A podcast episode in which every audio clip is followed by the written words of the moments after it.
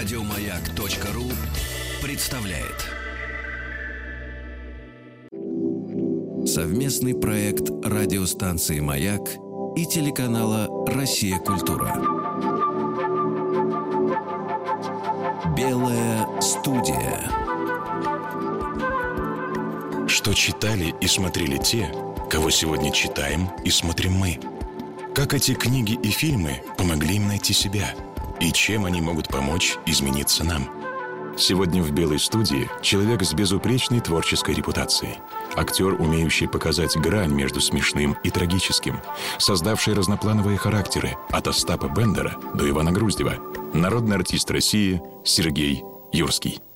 Сергей Юрьевич, мы начинаем а, о книгах, которые повлияли на нас в детстве или фильмах. В вашем случае это сказки а, дядюшки Римуса и я даже когда узнала, что вот это ваши любимые сказки из детства, я подумала, вот откуда, наверное, любовь э, к театру абсурда и вообще вот к такому отношению э, к жизни. В те времена э, трудной жизни, жизни перемещающейся, жизни в моей семье, хотя у нас всегда была библиотека, но библиотека очень взрослая, и потом мы переезжали.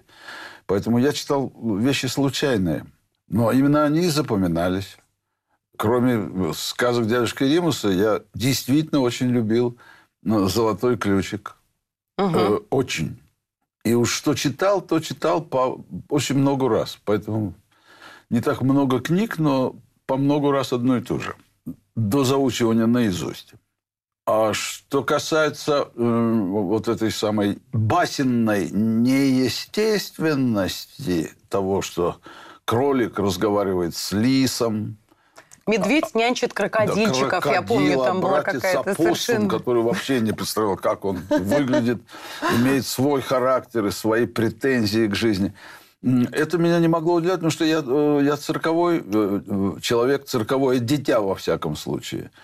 И костюмировка от женщин в перьях Э, от угу. обнаженных тел, которые меня окружали там за кулисами цирка, от людей и зверей, где звери ведут себя, э, в общем, в цирке добивается, чтобы звери вели себя человекообразно. Человекообразно. Угу. Особенно там, звери, которые могут стоять на задних ногах, как там, собаки, медведи и даже коты. А, поэтому это для меня было, в общем, естественно. Э, сказки, потому что я это вокруг себя видел. Ваш папа выдающийся режиссер, э, директор московского цирка. Худру, художественный руководитель. Художественный руководитель, да, да Юрий да. Сергеевич да. Юрский. Цирк Филини, кстати сказать, а, фильм, которого «Восемь с половиной» вы считаете лучшим, он а, цирк очень ценил, как известно. Цирк любил всю свою жизнь. В детстве тоже, несмотря на то, что у него не было близких, кто бы работал в цирке, но он просто пропадал. Вот как только приезжал какой-то шапито, он там проводил вот все дни, наблюдая за репетициями и так далее. Филини, вот этот финал фильма «Восемь с половиной», когда это группочка клоунов с мальчиком, который, угу. по всей видимости, есть сам э, мыслимый герой фильма, то есть сам Феллини.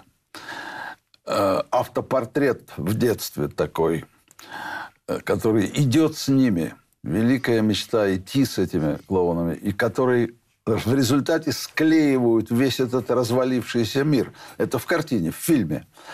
Да, это меня трогало не только как э, зрителя, но и как будто это отчасти про меня, ну, вообще такое восприятие есть, обязательное восприятие.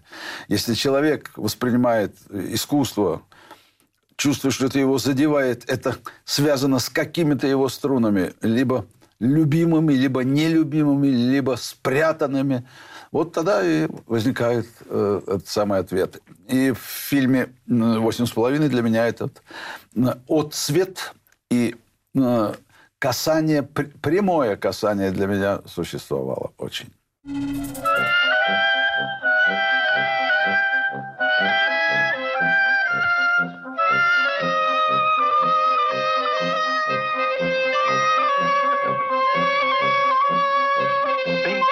Прощения. Вперед, идемте.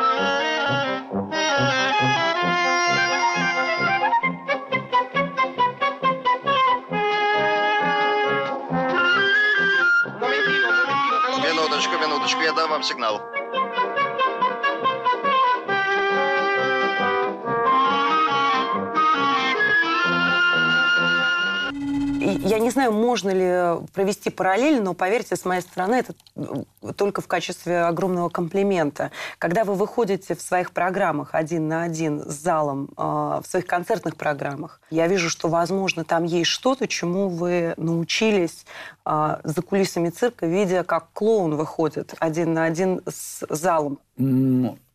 Я вам могу рассказать о моем последнем общении с карандашом.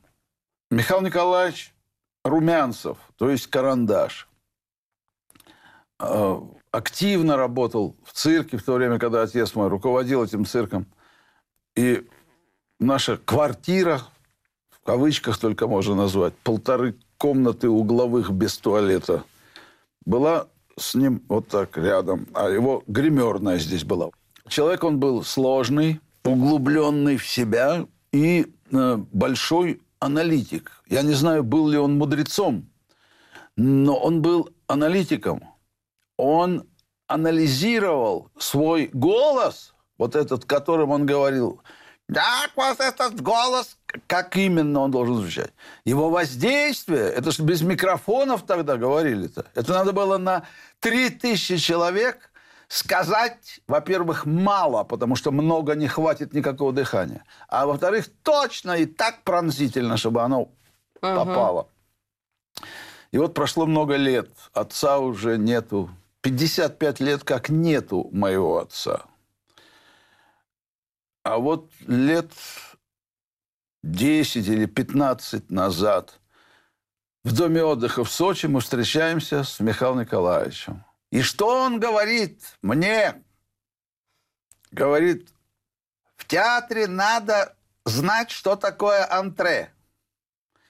Клоунада сама называлась антре, то есть выход. Но в театре у вас более сложные потом дела, всякая психология. А тут выход. Как выйти? Надо себя заявить. Это должно быть в первые 4 секунды. Это должно быть антре. Сказать, вот я такой буду. Только тогда. Его чувство аналитика, вот этого комика, который кажется, ну что, вот эта шляпа на бекрень, собака клякса, и этот голос, кукарача пришла всего-навсего. А у него там для этой кукарачи варилась вся теория смеха, вся теория воздействия на громадную толпу. А сам он был человек крайне неулыбчивый, абсолютно лишенный шутливости, в отличие от Юры Никулина, который э, был тоже не особо улыбчив, но э, э, очень открыт, Благодушно. благодушен. Ну да. А, а Михаил Николаевич нет. Был человек в себе. И он создавал этот самый смех. Вы, конечно, о юморе знаете очень много из самых разных сторон, потому что вот мы уже упомянули и театр абсурда. А, это потрясающий совершенно юмор. Ваши работы в кино, ну, там, Владимир Меньшов, например, рассказывал, что он совершенно был не в состоянии даже снимать фильм а, а, «Любовь и голуби», потому что каждый раз, когда вы появлялись на съемочной площадке, это было что-то, что было совершенно за пределами его способности э, вообще Меньшов сохра- сохранять сам спокойствие. сам сочинял, сам мы вместе что-то делали.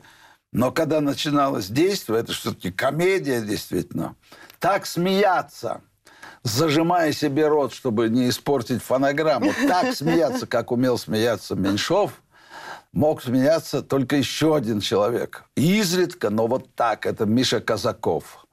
Царство ему небесное. Вот бывают такие люди, где отклик он такой в- сверхвыраженный. Сейчас можно, можно. Ой, бедный ты, бедный. Что у ней было-то, врачи сказали хоть? Инфаркт микарда. Вот такой рубец.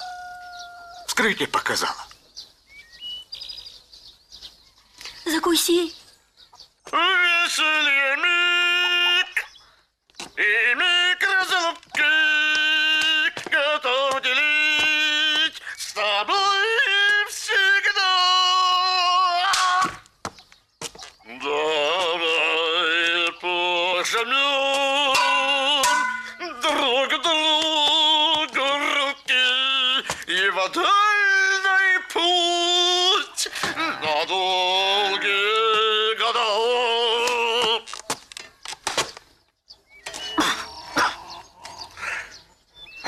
Откопались уже?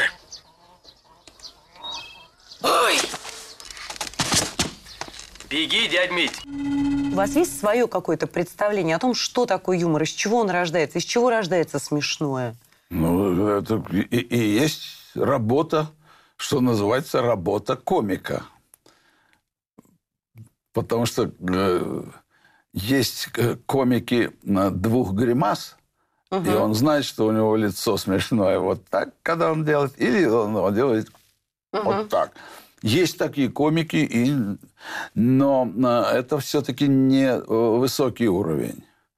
А вот то, что я говорю о карандаше, то есть о Румянцеве, это создание образа. И когда э, удивляются, как это маленькая реприза, маленькая клоунада, маленькое антре рождается иногда там полгода, и потом мгновенно случается. В цирке трудно, а на экране заставить смеяться – это еще труднее. С помощью техники, то есть фокусным способом, трюки, это э, замечательное совершенно искусство, и высший гений, первый гений, и недосягаемый гений Чаплин, который, но э, он э, пользовался, во-первых, виртуозностью своего тела, а во-вторых, придумыванием трюков и гениальным придумыванием и исполнением. Чаплин – это абсолют. Но э, сегодняшние зрители, я просто на детях замечаю, э, для них э, Чаплин, они так, я бы сказал, попорчены сегодняшним монтажом, сегодняшними фокусами техническими кино, что уже тем, как он работает своим телом, они не ценят. Им кажется, что это... Ну, мало ли, все можно нарисовать. Он как будто нарисованный, он как будто мультипликат сам. Знаете, вот мы общались, кстати, в студии с Джоном Лассетером, который один из создателей студии Pixar. И он обожает Бастера Китона. И вот он сказал, что Бастер Китон, на его взгляд, это самое близкое приближение. Это, в его устах это был огромный комплимент. А, самое близкое приближение человека, актера, к мультипликационному персонажу. Ну, да вот Чаплин тоже. Да, ну, это вы- просто то, что вы сейчас сказали, да. что вот он сам мультипликат, это, Это очень, это очень точное, это очень да. точное наблюдение. Вы знаете, интересно, что еще сказал Лассетер, что у Бастера Китона было потрясающее чувство, как он это назвал, comic timing, комического времени. То есть он очень здорово чувствовал ритм и время. Рассказывая о вашей маме, которая а, была замечательным музыкантом и преподавала в музыкальной школе, вы говорили о том, что она научила вас слышать музыку слова и чувствовать ритм, заложенный в произведении. Спасибо, что вы это прочли, что вы это произнесли, потому что я э, это абсолютно э, подтверждаю. Это ее влияние Евгении Михайловны Романовой. Влияние не только на меня, но и, скажем, на Юру Никулина, который именно ритмику она преподавала им и занималась с ними. Э, музыка слова, внутренняя музыкальность текста, о которой вы говорите, э, например, применительно к фиесте Хемингуэя. То есть вы говорите, что это текст, который вот звучит, у него есть своя внутренняя музыка. А, что это? Я просто полагаю, что когда к пьесе подходят э, таким образом, такой подход существует. Ну, сейчас не, не важен текст. Давайте э, проживем. Значит, там сделано, что он входит и вдруг видит, что с ней другой мужчина. Ну, давайте представим себе угу. э, и попробуем. Это можно без конца представлять. И так, и так, и так, и так. Но все дело в том, какими словами это написано. И я полагаю, что начинать надо с того, чтобы вслушаться, вговориться в слова, если это хорошая пьеса, если это не просто э, набор слов. Если это пьеса, то в ней, скажем, в Чехове, в Гоголе, в, в большом любом авторе, в ЮНЕСКО, в любом большом авторе, в чередовании гласных и согласных не только смысл, а в одной строчке уже есть некая музыка, которая должна тебя заряжать. И она тебе подсказывает то, что составляет ритм, а это уже начало того, что можно в партитуру вводить. А как вам кажется, что нас завораживает в музыке, в стихах, которые в этом смысле к музыке близки? А, потому что стихи ближе к музыке, чем а, текст прозы когда речь идет о рифмах, о, стройном рифмическом таком видении, это простейшая форма. Простейшая. Колыбельная будет вот так, в таком ритме. Угу. Веселая будет в таком э, ритме и соответственном темпе. Печальная будет так, так, так, так будет. Эпос там все. Но это простейшее. А сегодняшняя поэзия позволяет себе быть без рифм и даже с совершенным несоответствием строчек. И если Бродский, скажем, гениально пользуется и тем, и другим, и соответствиями, и несоответствиями, и абсолютной гармонией, и диссонансами, и рит, э, рифмами как бы нарочно мимо, но чуть мимо. Угу которая вдруг соединяет несоединимые вещи.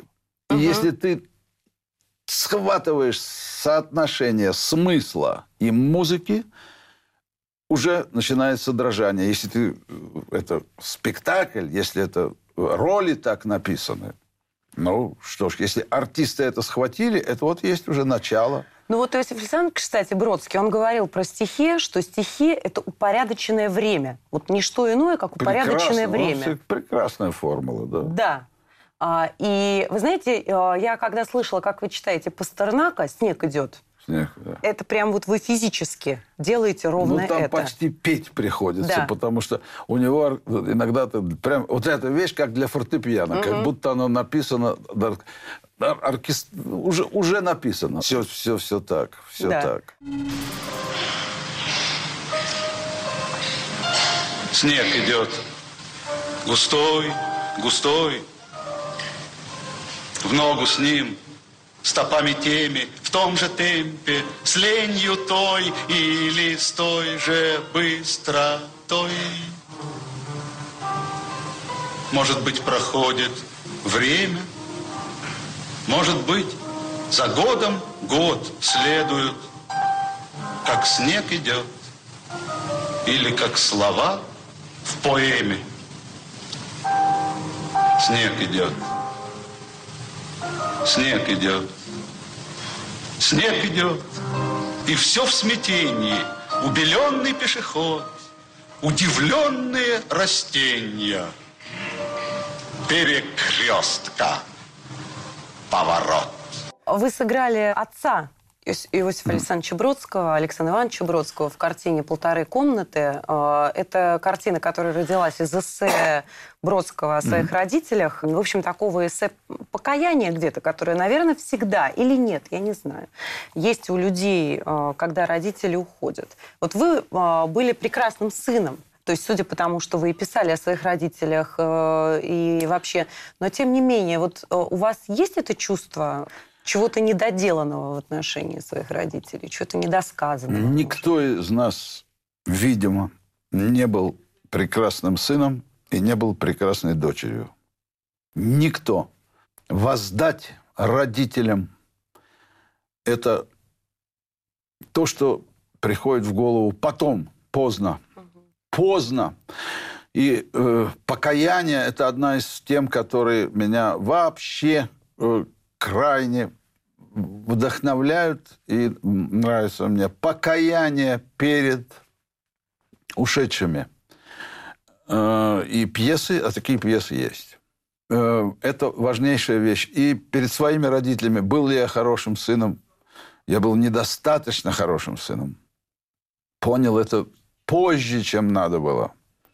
А осознал полностью так поздно, что на всю оставшуюся жизнь хватит этого покаяния. Но память, да, э- это, собственно, вы же сами в своей замечательной книге, у вас есть книга «Кого люблю, того здесь нет». Это как раз вот, видимо, такая книга а, в том числе, потому что покаяние и память, память это, наверное, такое, если можно так сказать, конструктивное покаяние. То есть, когда ты не просто льешь слезы, а когда ты что-то все-таки предпринимаешь.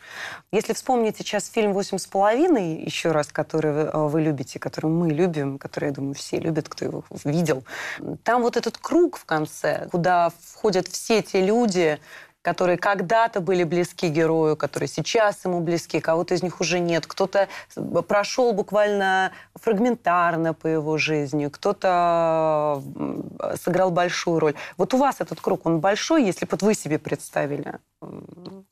Он громадный был бы, если бы из него не выпали десятки, а может быть и сотни элементов.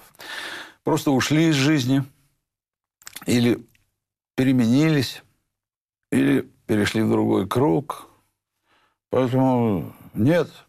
Это малый круг. Это тоже и у Феллини, мне кажется, это сон, мечта о большом круге, который весь может взяться за руки.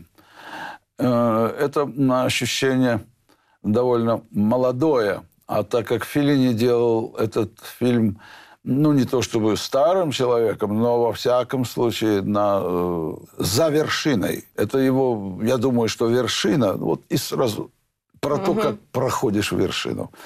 Это мечта об этом. Там ведь висит э, тема э, самоубийства. Ему приходит в голову герою Мастрояне, приходит в голову, что больше не могу. И вот тут, опять же, на- возникает мать, которой давно уже нет в живых. Берег моря, ветер, и мать бежит, чудесно одетый, на каблуках по песку, и кричит, «Гвидо, глупый мальчишка, куда же ты?» И он останавливается. Э, Кто? Мать. Мать вспоминается в, в эту минуту.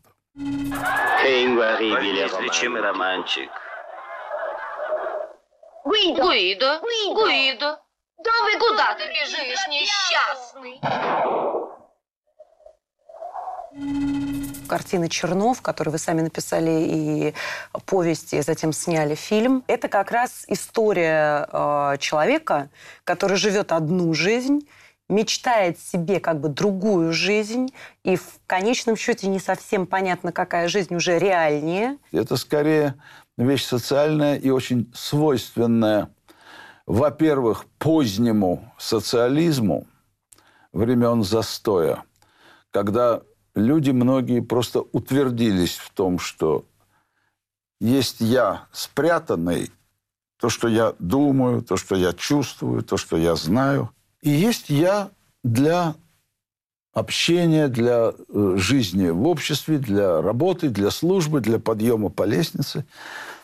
И вот это раздвоение, которая э, катастрофична. Но не является ли это вообще неотъемлемой частью человека, когда он живет одну жизнь, а где-то внутри у него совершенно другая жизнь, у него совершенно другие... Конечно, каждый человек живет внешней жизнью собственной оболочки, речью, которая выражает его мысли, но за мыслями есть другие. И справедливо сказано, что речь дана для того, чтобы скрывать свои мысли. Но отчасти, от, все отчасти так и есть. Когда это становится вне чувства меры, когда человек абсолютно не соответствует вот как он выглядит, что он говорит, чем он явлен и угу. тем, что он спрятал. Слишком откровенный человек даже неприятен, который все вываливает да. про себя, и самокритичен, и сам себя ругает. И другим говорит и все, это невозможно. Правду. И другим говорит, а я Рубишь. тебе прямо да. скажу, да. да. Ну и рожа у тебя, ну тебе говорит тебе откровенно. Да. Да. Да. Такие люди невыносимы, э, слишком откровенные. Опять же, это тоже до безумия. И слишком спрятанные, угу. которые говорят, а на самом деле все не так. С другой стороны, мы же не знаем, какие мы. Вот вы сказали, ну и рожа у тебя. Я вспомнила вашего э, потрясающего Груздева. Я считаю, что это фантастическая роль на самом деле. Ну, спасибо. Да. И мне кажется, что в этой картине Груздев – это такая абсолютная колонна, которая держит это здание вот э, этого фильма, а, где вот, ну, как бы как некая противоположность Жеглову именно не герой Конкиной, Шарапов, да, ему является парой, а Груздев. Потому что Груздев фактически единственный из всех героев этого фильма, он как раз не подпадает под эту харизму э, всесокрушающую Высоцкого Жеглова. Он игр... сохраняет мне кажется, свою... Интересно вы говорите. Он интересно, сохраняет даже. свою э, силу, Притом он выбирает для себя быть сильным, и он оказывается сильнее всех персонажей. И, и когда это, он говорит как... ему вот это вот «не сметь так со мной разговаривать», хотя он, у него срывается голос. То есть человек может сделать выбор в пользу того, чтобы быть сильным. Это вопрос выбора получается. Да. Э, вы сейчас неожиданно для меня сказали вещи, я вдруг это понял, хотя этому фильму уже, бог знает сколько лет. Жеглов и э, Груздев – такие противоположности, угу. Жеглов полностью открыт и соответствен. То, что я чувствую, я и говорю. То, что у меня есть, я и делаю. А этот человек давно уже живет, спрятав свое э, подлинное, спрятав. И он не может его открыть. Это катастрофа, если он откроет. Он весь закрыт. Угу. И у него, наконец, кончается... Внешняя жизнь вообще кончается. Ему хочется вообще в броню влезть, чтобы спрятаться от этого ужаса, в котором он живет. А Жеглов чувствует себя этим миром, который сейчас все сделает, который и начинает чувствовать себя безошибочным. Я не ошибаюсь, я все вижу насквозь. И вот именно тут-то он и не увидел насквозь. И они оба чувствуют, что им не сговорится. Угу. Да, это, это изначально катастрофическое знакомство. Не только потому, что один следователь, а другой подследственный, а потому что они, они несовместимы. Спасибо, вы интересно мне намекнули. Значит, я так понимаю, гражданин, что правда писать мы не захотели. А между прочим, зря дело по-другому было. Враньем мы с вами только усугубляем, так сказать. Не сметь так со мной разговаривать! Я вам не жулик! Я слышал, что в вашем учреждении с ними обращаются довольно бесцеремонно. А я врач, я в конце концов... Я кандидат медицинских наук. Я буду жаловаться. Жаловаться? Ха. Ну, насчет жалоб я уже слышал, приходилось. А насчет жулика... Правда, вы не жулик. Вы человека убили. Вы для меня раскрыли во многом, когда я читала вашу книгу, суть э, того, что делал Василий Макарович Шукшин, например. И вообще суть вот таких э, мужчин сильных, хемингуэевских тех же персонажей, которые, сила их, она именно в том, что она граничит с какой-то вот абсолютной ранимостью, с какой-то такой вот э, двойственностью, с тем, что во многом э, быть сильным – это их решение, которое им не всегда легко дается. Вот Дольф Лунгрен сильный, вот он пошел, пробил, но это сила, которая не завораживает. Хемингуэевские э, герои, хотя это чаще всего, допустим, там в «Фиесте», в «Прощай оружие» это э, интеллигентский класс. Угу. Интеллигентский. Литераторы, да, У Шукшина это э, э, класс э, пе, горожан первого поколения. Еще селян, еще сельские, угу. но уже, уже э, другие. Но э, это интеллигентность нижнего слоя, это то, что Шукшин, э, я думаю, фантастически точно, несравненно точно показал, какое э, удивительное на этой почве об интеллигентивании идет человека, ведь все эти его угу. дурики, все эти его мучающиеся с какими-то странными, непонятными другими проблемами э, люди земляные, они интеллигенты, настоящие. Поэтому сходство, сходство хемингуэевских героев и э, шукшинских героев, это, мне кажется, правильно, потому что примерно в одно время я увлекался и тем, и другим. И ставил и того, и другого. В, в одно время. Это же сапожки, это же пронзительно. Сапожки, но сапожки... Когда это, этот это работяга купил первый раз в жизни... Потрясающий характер. Подарок потрясающий. жене, сапожки. Да. А они оказались Сделать малые. подарок как, как, как подвиг, как подвиг. И малы оказались эти сапожки. И деньги ушли. А эти деньги дорого даются. И как же это пережить всего-навсего тем, чтобы папироску закурить? Это, да, это угу. сродни хемингуэевским героям, которые, пройдя войну, пройдя все трагедии жизни, любви, всего, в конце концов выпивают рюмочку. Угу.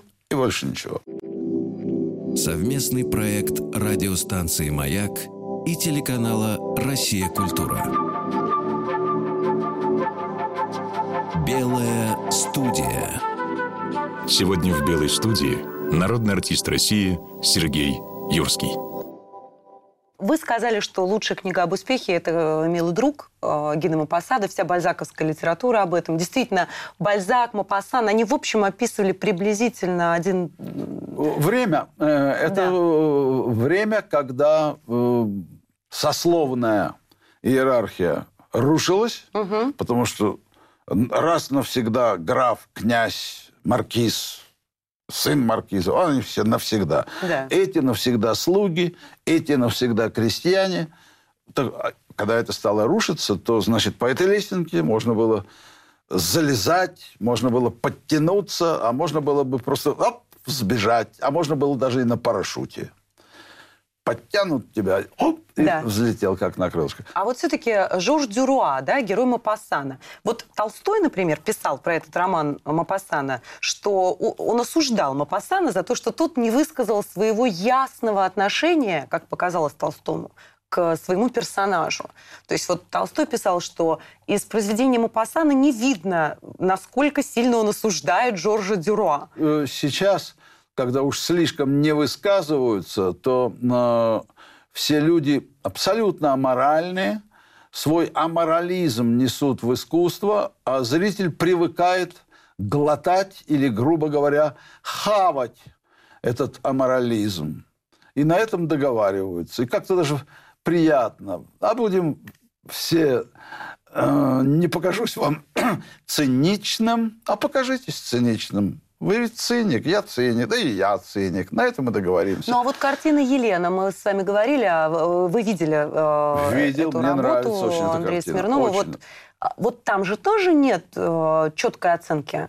Там Андрей есть- Звягинцев не выносит никому, в общем-то, эм, он не судит своих персонажей, он как бы на их нам картине представляет. Елена для меня есть ужас автора перед тем, что он видит. Этот ужас настолько велик, что он э, не показывает вон в том углу, вон страшное, вон Мгм. страшное. Он показывает всю картину, и то, что он ужасается, я ужасаюсь вместе с ним. Потому что там нету э, правых, а раз нет правых, значит, нету и виноватых. Что касается м, вот Толстого и Мапасана, то я думаю, что тут просто разные подходы. Мапасан натуралист, а э, Толстой моралист. Мгм. Ну, что делать? Да, тогда уже это намечалось, то, что я говорю. Но у вас Потому что Дюруа- Мапасан... вот, а так есть. Да. А так есть. Э, Но он у вас вызывает однозначно негативную оценку. Главный герой, который, э, Жорж- карабкаясь всеми возможными способами, в Для- результате для меня, да, оказывается но он на социальной он вершине. оставляет читателю выбор. Для меня да, а для другого нет. А некоторые его поступки и черты могут даже восхищать, потому что это, это элегантно. Это элегантно. И те, кто пострадали от него, да, в общем-то, так им и надо. Так тоже э, Да. Поэтому а Толстой, Толстой велик своим заблуждением. Он хотел исправить человека. Это заблуждение. Исправить. Причем начинал с себя и сказал, я сам ужасен. Я себя должен исправить. Я себя должен наказать за все то, что я сделал плохо. А теперь сделать свою жизнь трудной. А теперь быть в самых трудных условиях. Это, конечно, великий подвиг. Кажется, этот один из самых мудрых людей кажется таким наивным. Вот этот, это э, святое э, восхождение в святые одного из, конечно, самых великих русских людей, Льва Николаевича Толстого, это подвиг, который может казаться бессмысленным, как бессмысленной кажется всякая святость. И все-таки в ней есть смысл. Ну, так святость. Спасибо вам огромное. Спасибо, Сергей Даша. Разговорились мы в этом пустом пространстве. Так два стула, как Если мы хоть как-то его наполнили, и воздух не столь разряженный, а он как-то собранный, то спасибо вам. Вам спасибо огромное. Спасибо.